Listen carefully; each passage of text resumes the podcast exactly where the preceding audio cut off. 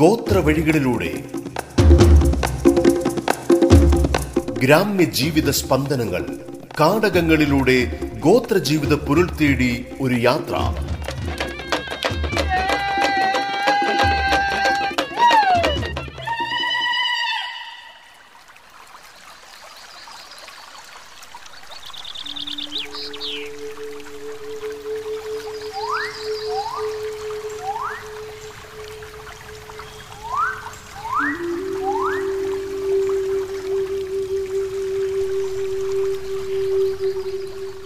വണക്കം. കാട് സാക്ഷിയായ ജീവിതങ്ങളിലൂടെയുള്ള യാത്ര നമ്മൾ തുടരുകയാണ്. ഒരു വിവാഹത്തെക്കുറിച്ച് പറയാം. അമരാവതി. നമ്മൾ ചിട്ടൻ്റെ കഥ പറഞ്ഞു വന്നപ്പോൾ അമരാവതി എന്ന കഥാപാത്രത്തെ നിങ്ങൾക്കറിയാം. അമരാവതി, അവൾക്ക് പന്ത്രണ്ട് വയസ്സായി. കൊണ്ടകെട്ട് കഴിഞ്ഞാൽ ഒരു മുതുവാത്തി പെണ്ണിന് വിവാഹപ്രായമായി എന്നാണ് വൈപ്പ്. കാടംപാറയിൽ നിന്നും വരനും തോഴിമാരും അവളെ കെട്ടിക്കൊണ്ടുപോകുന്നതിനെത്തിയിട്ടുണ്ട്. അവളുടെ അമ്മാവൻ്റെ മകൻ ചിട്ടനാണ് വരൻ. മുതുവാൻ ചട്ടപ്രകാരം അവൻ തന്നെയാണ് മുറമക്കാരണം.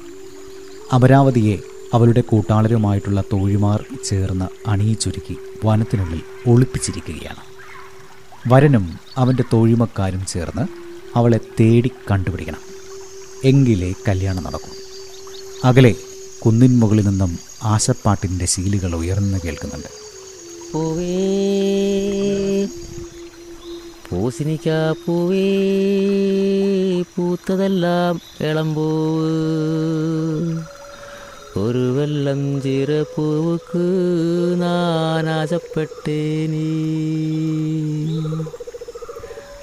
പാലില്ല പളമോ എന്ന വളം, പവിഴമില്ല പളമോ എന്ന വളം, ചേറില്ല കണം വന്ന് എന്തെങ്കണം എൻ പാട്ടേൻ ദേവസഭയിലും പാടുകയും പാറൂ.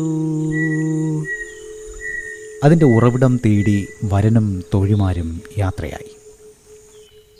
അവിടെ എവിടെയെങ്കിലും ആയിരിക്കണം തോഴിമാർ അമരാവതിയെ ഒളിപ്പിച്ചിരിക്കുന്നത്. പാട്ടുയർന്ന ദിക്ക് മുഴുവൻ പരതിയിട്ടും അമരാവതിയെ എന്നല്ല, അവരുടെ തോഴിമാരെ പോലും കണ്ടെത്താനായില്ല. അപ്പോൾ അകലെ മറ്റൊരു ദിക്കിൽ നിന്നും ആശപ്പാട്ടിൻ്റെ ഇരടികൾ വീണ്ടും ഉയർന്നു കേട്ടു.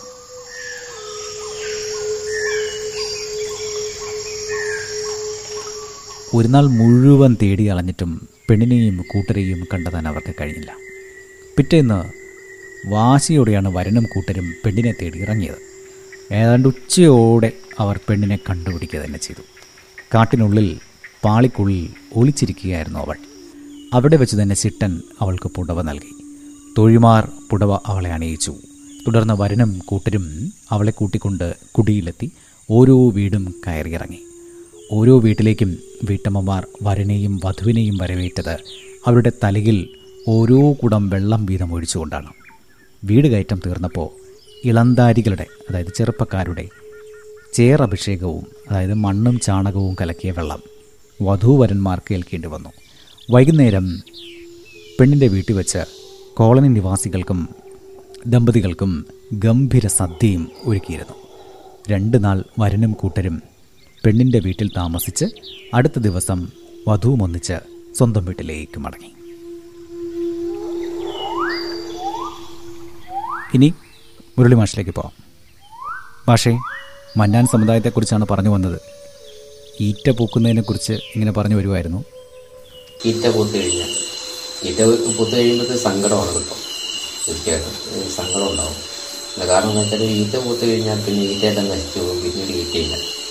അപ്പോൾ അവരുടെ ആ ഒരു നിർമ്മാണ പ്രവർത്തനങ്ങൾക്ക് അവിടെ കോട്ടം കെട്ടുവാണ്. അതിനാവശ്യമായിട്ടുള്ള ഈറ്റ കിട്ടില്ല. അതിൽ അതുപോലെ വീട് മേയാൻ, വീട് മറയ്ക്കാൻ എന്ന് പറഞ്ഞാൽ ഇവരെല്ലാത്തിനും ഈറ്റയാണ് കൂടുതൽ ആശ്രയിക്കുന്നത്. വീടുകൾ ഇപ്പം വലത്തിൽ പോകുമ്പോൾ തന്നെ ഒരു ചെറിയൊരു വീടുണ്ടാക്കും. ആ വീടുണ്ടാക്കുമ്പോൾ ഈ ഈറ്റയിലാണ്. ഈറ്റയാണ് മൊത്തം എല്ലാ ഈറ്റ കൊണ്ട് വേണ്ടി മേച്ചിലും മറയും അതിൻ്റെ എല്ലാ ഈറ്റ കൊണ്ട് തന്നെ കീഴാണ് ഉണ്ടാക്കുന്നത്. അപ്പം ഈറ്റ നശിച്ചു കഴിഞ്ഞാൽ പിന്നെ ആ ഒരു സാഹചര്യം ഇല്ലാതെ വരും. ഈറ്റ ഇല്ലെങ്കിൽ പിന്നെ പൊട്ട, വട്ടി, ആ കാലത്ത് വീടിന് വേണ്ടി വീട്ടിൽ ഉപയോഗിക്കുന്ന ഒരു വസ്തുക്കളും ഇല്ലാ ഉണ്ടാക്കാൻ കഴിയാത്ത അവസ്ഥയാണ്. അതുപോലെ തന്നെ ഈ ചൂരൽ വെട്ടി ചൂരൽ ശേഖരിക്കുക, അതിനും ഈ മണ്ണാൻ വിഭാഗത്തിൽപ്പെട്ട ആളുകളാണ് ഈ ചൂരൽ ശേഖരിക്കാൻ ഏറ്റവും കൂടുതലായിട്ട് പോയിട്ടുള്ളത്. വനത്തിൽ കടന്ന് കടന്നു കഴിഞ്ഞാൽ അതിൻ്റെ ഒരു അളവുണ്ട്, ആ അളവനുസരിച്ചുള്ള നീളത്തിൽ ചൂരൽ വെട്ടി അത് പൊളിച്ച് അത് പുറത്തുകൊണ്ട് കൊടുക്കുകയാണ് ചെയ്യുന്നത്. ഇനിയിപ്പോൾ ഈ ചൂരൽ വെട്ടൊക്കെ നിരോധിച്ച സാഹചര്യത്തിൽ വനത്തിൽ നിന്നുള്ള ഇത്തരം വനവിഭവങ്ങൾ ചൂരൽ അതുപോലുള്ള വനവിഭവങ്ങൾ ശേഖരിക്കാനും അനുമതി ഇല്ലാത്തതുകൊണ്ട് ഇനിയിപ്പോൾ അതൊന്നും നടക്കുന്നില്ലെങ്കിൽ നടക്കുന്നില്ല. പക്ഷെ പണ്ട് കുറേ കാലങ്ങൾക്ക് മുമ്പ് ചൂരൽ വെട്ടുന്നതിനൊന്നും വലിയ ഈ പ്രശ്നങ്ങളൊന്നും ഉണ്ടായിരുന്നില്ല. അപ്പോൾ ആ കാലത്ത് ഒരു വനത്തിൽ പോയി കിടന്നത് കുടുംബസഹിതം വനത്തിൽ പോയി കിടന്നതാണ് ചൂരൽ വെട്ട്. ആ ചൂരൽ വെട്ടി അതിങ്ങനെ കൊണ്ട് പുറത്ത് കൊണ്ടുപോയി, പുറത്തെന്ന് പറയുമ്പോഴത്തേനാണ് അതിനും ഈ സൊസൈറ്റി ഉണ്ട്, ചൂരൽ സൊസൈറ്റി. ഈ അത് ഈ ആദിവാസി വിഭാഗങ്ങളെ തന്നെ ഇവർ നെയ്ത്ത് പഠിപ്പിക്കുന്ന ഒരു രീതിയൊക്കെ ഉണ്ടായിരുന്നു ആ കാലത്ത്, പണ്ട് കാലത്ത്. അതായത് ഈ പൂമാല ഒരു ഐ ടി സി ഉണ്ട്, അവിടെ പഠിപ്പിച്ചുകൊണ്ടിരുന്ന നെയ്ത്ത് പഠിപ്പിക്കുന്ന ചൂരലിലുള്ള നെയ്ത്ത്, പ്ലാസ്റ്റിക് കൊണ്ടുള്ള കട്ടില് മറ്റു കാര്യങ്ങളൊക്കെ നെയ്ത്ത്, ഇങ്ങനെയൊക്കെ നെയ്ത്ത് പഠിപ്പിക്കുന്ന ഒരു രീതി ഉണ്ടായിരുന്നു. ആദിവാസികൾക്ക് ഒരു സ്വയം പ്രാപ്തി വഴി കൈവരുന്നതിന് വേണ്ടിയിട്ട് ഒരു കൈത്തുകൾ കൂടുതലായിട്ട് പഠിച്ചു വയ്ക്കുന്നതിന് വേണ്ടിയിട്ട് അവരുടെ ആ ക്രാഫ്റ്റിനെ കുറച്ചുകൂടി ഡെവലപ്പ് ചെയ്യുന്നതിനൊക്കെ വേണ്ടിയിട്ട് ഈ ഐ ടി സി എന്ന് പറഞ്ഞൊരു സ്ഥാപനം പ്രവർത്തിച്ചിരുന്നു.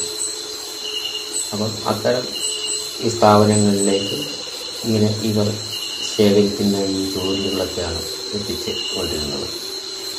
ഇന്നിപ്പം ഈ ചൂരൽ വെട്ടാൻ ഉള്ള അനുമതി ഇല്ലാത്തതുകൊണ്ട് ചൂരൽ വെട്ടുന്നില്ല. അതുപോലെ തന്നെ ഈ മൃഗവേട്ടയ്ക്ക് നിയന്ത്രണവും നിരോധനവും ഒക്കെ വരുന്നതിന് മുമ്പ് ഇവർ വേട്ടയ്ക്ക് പോകുമായിരുന്നു. ഏറ്റവും കൂടുതൽ വേട്ടയാടാൻ ഇത്രയ്ക്കും കഴിവുള്ള മറ്റൊരു ഗോത്ര സമൂഹം ഇല്ല. എല്ലാ ഗോത്ര വിഭാഗ വിഭാഗത്തിനും വേട്ടയാടാനുള്ള കഴിവുണ്ട്. എങ്കിൽ പോലും ഇവരോളം ഈ വേട്ട നടത്താൻ കഴിവുള്ളവർ ഒരു ഗോത്ര വിഭാഗം ഇല്ലെന്ന് തോന്നുന്നു ഇടുക്കിയിൽ. മറ്റ് സമൂഹത്തെ മറ്റ് പ്രദേശങ്ങളിലൊക്കെ നമ്മളത് നോക്കി അറിയില്ല, ഇടുക്കിയിൽ ഇല്ല എന്ന് തന്നെ പറയാം. ഊരാളി അതുപോലെ നമ്മളിങ്ങനെ പോയി നോക്കുമ്പോൾ ഈ ഇടുക്കിയിലെ എല്ലാ ഗോത്ര വിഭാഗക്കാരും മനോ ഈ വേട്ട നടത്തിയിരുന്നു ഈ നിയന്ത്രണങ്ങൾക്കൊക്കെ മുമ്പ്. ഈ മണ്ണാൻ വിഭാഗക്കാർ അവർ ഓരോ കാൽപ്പാടുകൾ കണ്ട് ആ ആ മൃഗത്തെ പിന്തുടരുകയും അതിനെ വേട്ടയാടി പിടിക്കുകയും ചെയ്യും. ഈ മുള്ളൻ പന്നീനൊക്കെ പിടിക്കുന്നത് അവർ പറഞ്ഞു കേൾക്കുമ്പോൾ നമുക്ക് തന്നെ അതൊരു അതിശയമായി തോന്നും. ഇതൊക്കെ നമ്മൾ ഓരോരുത്തരിൽ നിന്നും നമ്മൾ അറിഞ്ഞ കാര്യങ്ങളാണ്, പ്രായമായ കാര്യങ്ങളൊക്കെ നമ്മൾ അറിഞ്ഞ കാര്യങ്ങളാണ്. എവിടെയെങ്കിലും മുള്ളം പിടിപ്പന്നിയെ പിടിക്കാൻ പോകുമ്പോഴത്തേക്കും മുള്ളം പന്നി ഇതിൻ്റെ പൊത്തിലായിരിക്കും, പാറയുടെയൊക്കെ പൊത്തിലായിരിക്കുന്നത്, അല്ലെങ്കിൽ മണ്ണിൻ്റെ പൊത്തിലായിരിക്കും. അപ്പം ഇതിനെ പുറത്തേ അടിക്കുന്നതിന് അല്ലെങ്കിൽ ഇതിനെ പിടിക്കുന്നതിന് വേണ്ടിയിട്ട് ഇതിൻ്റെ രണ്ട് മടയുണ്ട്, ഒരു ഇളമടയും ഇത് സാ സ്ഥിരമായിട്ട് കയറുന്നൊരു മടയും വാതിലുകളും. ഈ രണ്ട് വാതിലുകളും ആദ്യം കണ്ട് കണ്ടെത്തുന്നു. ഇല്ലെങ്കിൽ ഒരു സൈഡിൽ പുകയിടുമ്പോൾ മറു സൈഡിലേക്ക് ചാടി രക്ഷപ്പെടാൻ സാധ്യതയുള്ളതാണ് രണ്ട് മുടയും. എന്നിട്ട് അതിൽ ഈ ഇളമട അടച്ചു വയ്ക്കും, ശരിക്കും കടന്നു പോകാത്ത രീതിയിൽ അടച്ചിട്ട്. എന്നിട്ട് അവിടെ ആരെങ്കിലും ഒന്ന് രണ്ട് പേര് നിൽക്കും. എന്നിട്ട് ധാരാളം വിറകുകൾ ശേഖരിച്ച് കൊണ്ടുവന്നിട്ട് ഈ ഇതിൻ്റെ ഈ മാളത്തിന് മുമ്പിലിട്ടിട്ട് ശേഖരിക്കും, കത്തിക്കും.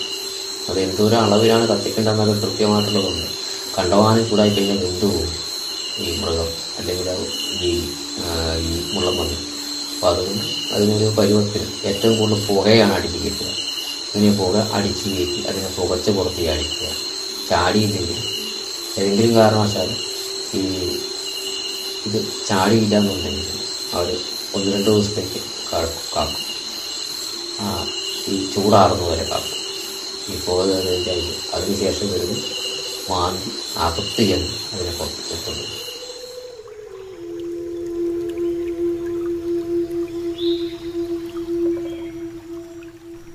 ഗോത്രവഴികളിലൂടെ ഇടവേളയ്ക്ക് ശേഷം തുടരും.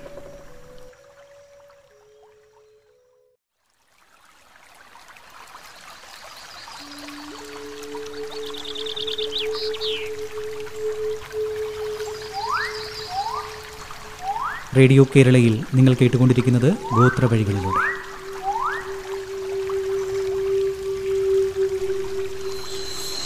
അതെന്ന് പറയുമ്പോഴത്തേക്കും ചിലപ്പം അഞ്ചും പത്തും മീറ്റർ അകലെ ഈ മണ്ണ് തുറന്ന് തുറന്ന് തുറന്ന് തുറന്ന് ഉള്ളിലേക്ക് പോകണം. അത് വലിയ ഒരാൾക്ക് കടന്നു പോകാൻ വേണ്ടിയിട്ട് മാത്രം പുറകോട്ട് വരണമെങ്കിൽ നേരെ തിരിഞ്ഞ് നേരെ പുറകോട്ട് തന്നെ വലിഞ്ഞ് വലിഞ്ഞ് പോകണം. അങ്ങനെ അങ്ങനെയാണ് മണ്ണ് മാറ്റി മാറ്റി മാറ്റി മാറ്റി ഉള്ളിലേക്ക് കടന്ന് ചെന്ന് ഈ മുളകുമ്പത്തിൻ്റെ കാര്യം പിടിച്ച് വലിച്ചെടുത്തത്.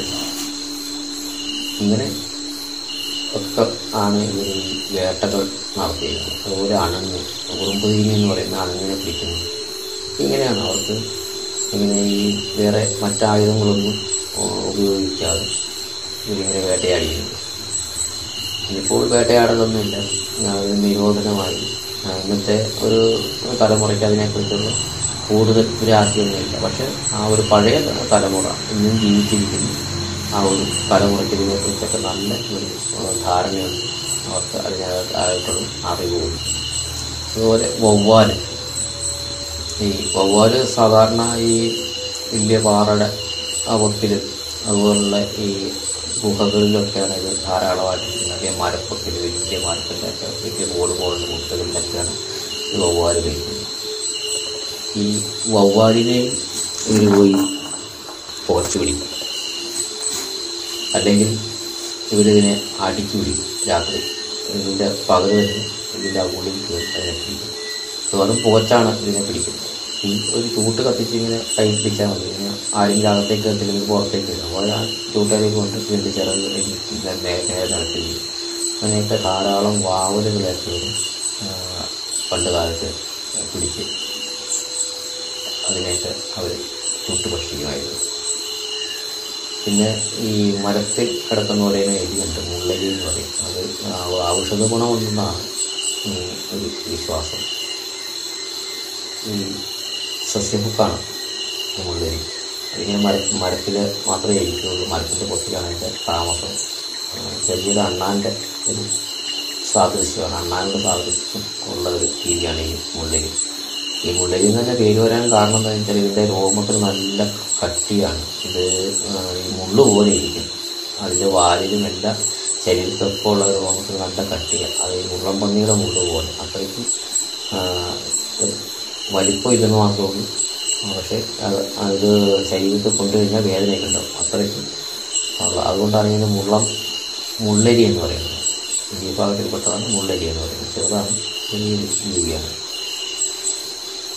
അത് അതിൻ്റെ മാംസം അല്ലാതെ കളക്ട് ചെയ്താൽ ചിലപ്പോൾ ഒരു അമ്പതോ നൂറോ ഗ്രാം കിട്ടും. അത് കൂടുതൽ ഉണ്ടാവില്ല.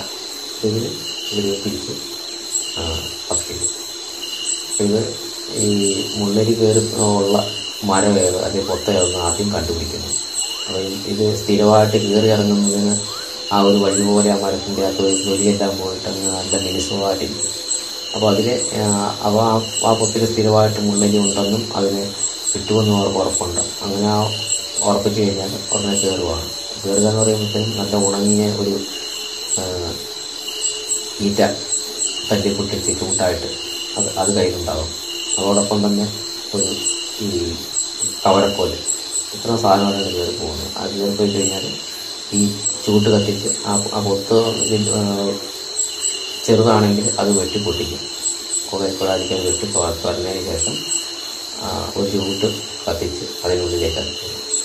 അതൊക്കെ ഒരു അഞ്ച് മിനിറ്റിനുള്ളിൽ ഈ ഇതെല്ലാം ചത്തിക്കും. അത് തന്നെ ഈ കോല് കൊണ്ടൊരു തോണ്ടി എടുക്കുകയാണ് ചെയ്യുന്നത്. അതും ധാരാളം ഈ മുള്ളിലുകളെ പിടിച്ച് കൊണ്ടുവരുന്നത്. അതും ചുട്ടുപയോഗിക്കുക. ഏറ്റവും കൂടുതൽ ചുട്ടുപയോഗിക്കുന്നതായിരുന്നു പണ്ട് പണ്ടത്തെ രീതി. ഇന്ന് എന്നാണിപ്പം ഈ മത്സ്യവും മാംസവും ഒക്കെ പിന്നെ കടലിൽ നിന്നൊക്കെ വാങ്ങിക്കുന്ന പോലെ ചിക്കനും അതൊക്കെ വേവിച്ച് അതായത് കറിയാക്കി കഴിക്കുന്നത്. അതൊരു ചുട്ട് തന്നെയാണ്. ചുട്ട് തിന്നൊരു ടേസ്റ്റ് മറ്റൊന്ന് മറ്റ് ഒന്നിനും കിട്ടുമില്ല. അത് മറ്റൊരു കാര്യം. അങ്ങനെ ചുട്ട് തിന്നുന്ന രീതിയായിരുന്നു ആ കാലത്തുണ്ടായിരുന്നത്.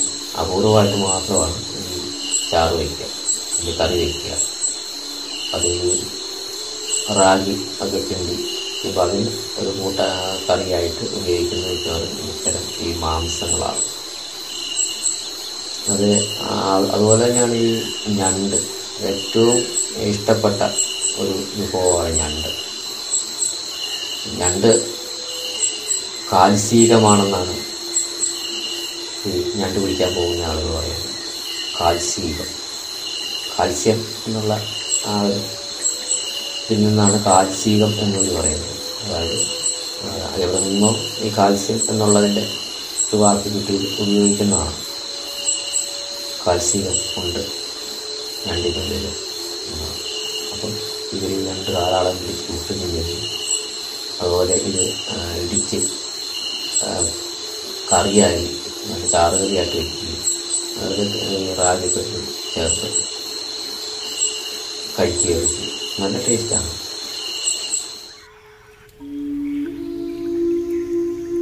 പക്ഷേ ഇതിലൊക്കെ നമുക്ക് നിർത്തിയാലോ? നിപ്പാട്ടുകൊള്ളില്ല. നേരവാനതേ നേരവാനത് നേരവാനത് നേരവാനത് എന്തൊക്കെ നിപ്പാട്ടുകൾ. ആ ഒരു ചിന്ന പാട്ടുമുണ്ട് ഇവിടെയാ നമ്മളെ ആളുകൾ പാടിയതേ.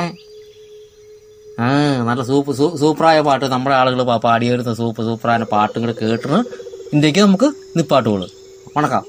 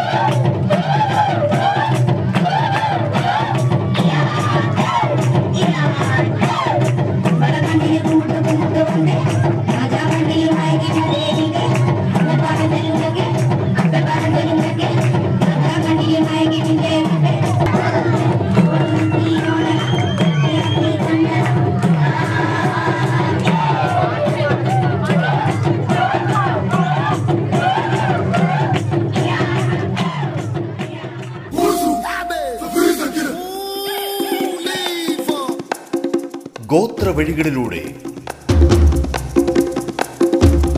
ഗ്രാമ്യജീവിത സ്പന്ദനങ്ങൾ, കാടകങ്ങളിലൂടെ ഗോത്രജീവിത പൊരുൾ തേടി ഒരു യാത്ര.